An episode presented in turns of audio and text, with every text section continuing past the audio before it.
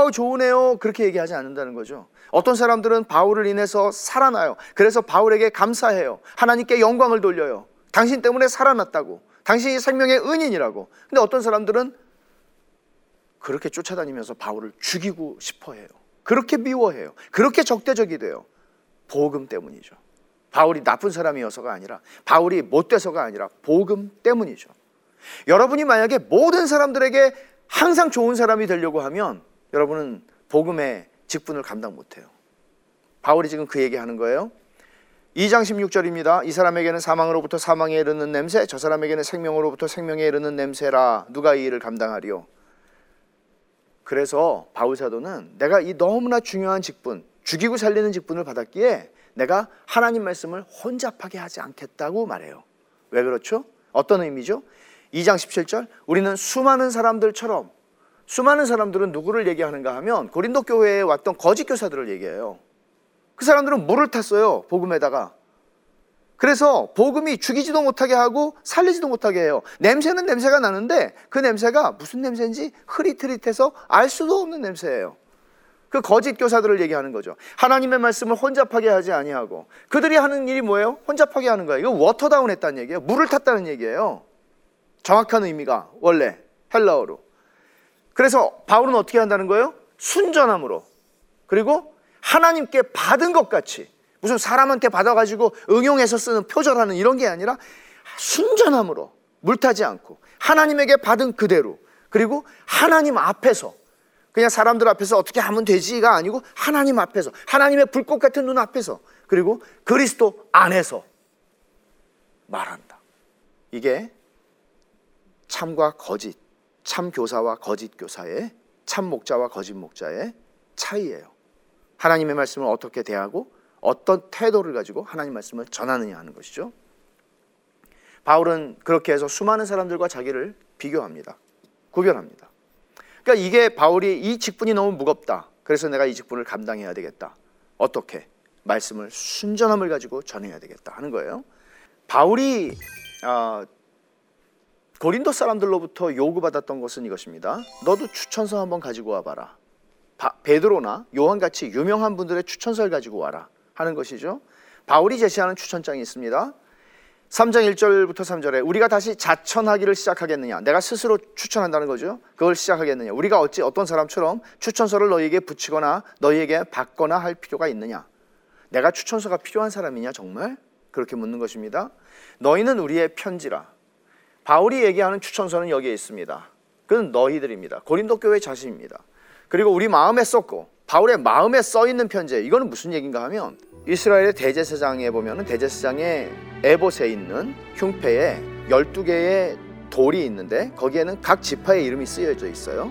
그것처럼 내 마음에 너희들의 이름이 쓰여져 있다는 거예요. 우리 마음에 썼고 무사람이 알고 읽는 바라. 사람들이 날 보면 내가 얼마나 고린도 교회를 사랑하는지 아는 것이죠. 너희는 우리로 말미암아 나타난 그리스도의 편지라고 그래요. 여기 두 가지를 얘기하죠. 우리의 편지라고 그러고 그리스도의 편지라고. 그리스도의 편지라고 얘기할 때는 이거는 내가 너희에게 주는 편지 추천장은 베드로나 요한이 쓴 추천자, 추천장이 아니고 그리스도께서 나를 추천하신 추천장이다. 그렇게 얘기를 하는 거예요. 근데 그, 그 편지는 먹으로 쓴 것이 아니요. 보통 추천서는 다 먹으로 쓰죠. 다 써가지고 오는 거 아니에요? 근데 살아계신 하나님의 영으로 쓴 것이라고 얘기해요. 영으로 쓴 것이라고. 또 돌판에 쓴 게 아니고 이거는 지금 모세 때 얘기를 하는 것이죠. 오직 육의 마음 판에 쓴 것이라. 그러니까 바울 사도는 지금 이렇게 말함으로써 너희가 우리의 편지다라고 그랬어요. 우리 마음에 써 있다 그랬어요. 그 다음에 너희는 그리스도의 편지다라고 그랬어요. 그리스도께서 나를 참된 사도로 너희에게 보내신 추천장은 바로 너희들 자신이야 라고 얘기를 하는 거예요. 그러면 이렇게 해서 바울이 하는 얘기는 뭔가 하면 만약에 내가 너희가 말하는 것처럼 가짜라면 가짜라면 내가 전한 복음을 듣고 예수님을 믿게 된 너희들도 가짜가 되는 거야. 그러니까 그리스도의 추천장이 너희야. 너희가 참된 그리스도인들이잖아. 이것보다 더한 증거가 있느냐? 이렇게 바울은 도전하는 것입니다.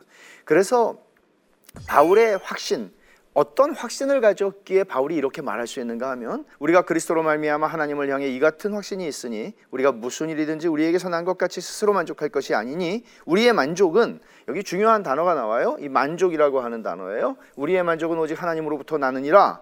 그가 또한 우리를 새 언약의 일꾼 여기 어, 중요한 말입니다. 되기에 만족하게 하셨으니 만족. 율법 조문으로 하지 아니하고 오직 영으로 함이니 율법 조문은 죽이는 것이요 영은 살리는 것이니라. 자, 이 말을 좀 더 이해를 해볼 필요가 있는데 아까 누가 이 일을 감당하리요 그랬죠? 근데 이 일을 감당할 수 있는 것은 바로 하나님의 성령께서 이것을 감당하게 하신다는 얘기를 바울은 하고 싶은 것인데 이거예요. 너희가 나를 인정하든지 인정하지 않든지 나의 자격과 능력과 만족은 내가 아닌 하나님으로부터 온다는 거예요.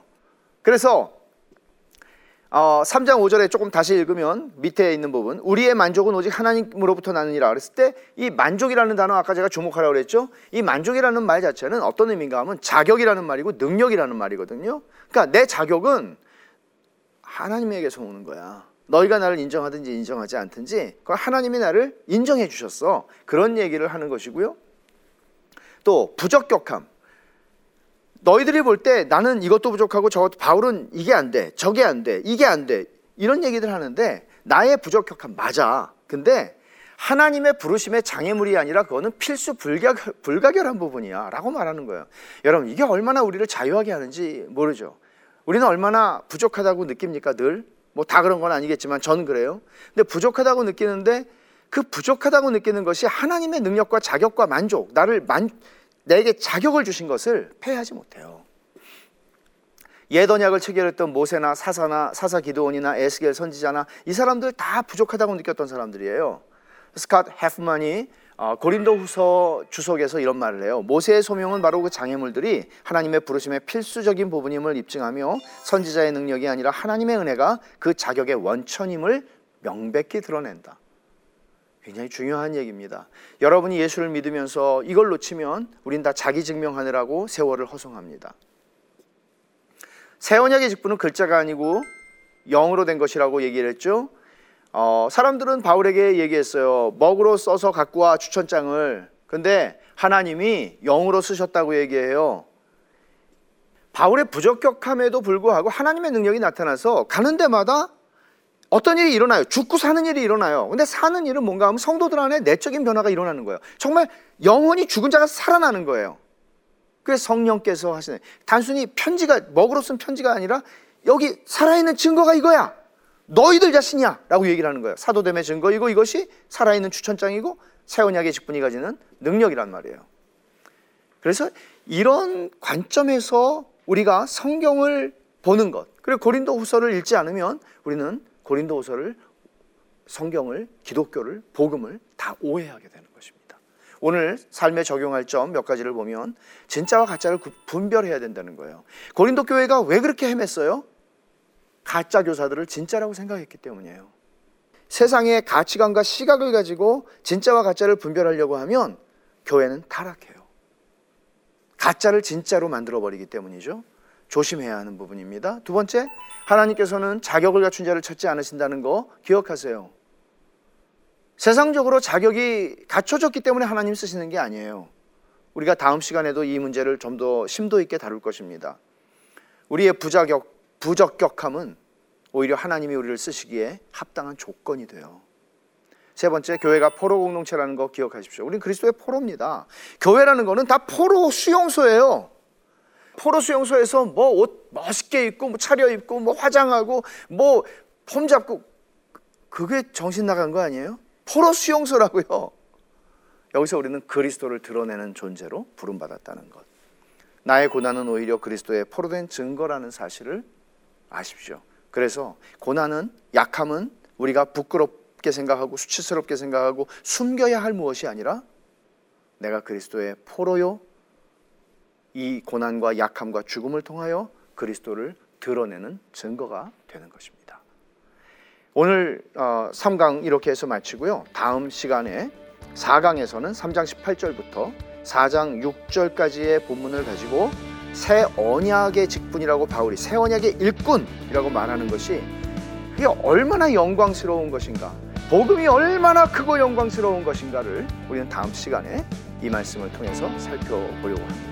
감사합니다.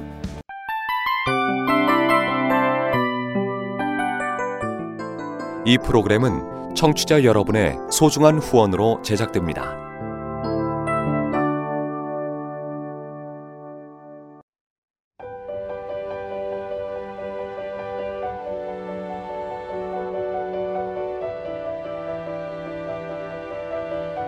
세상에는 수많은 교회들이 있지만 더 깊이 있는 말씀 강해를 찾기 위해 크기로만 교회를 선정하지 않습니다. 보다 좋은 영적 콘텐츠를 더 많이 나누기 위해 방송비를 받지 않습니다. 1년 365일 복음만 전하고 싶어서 우리는 광고를 하지 않습니다.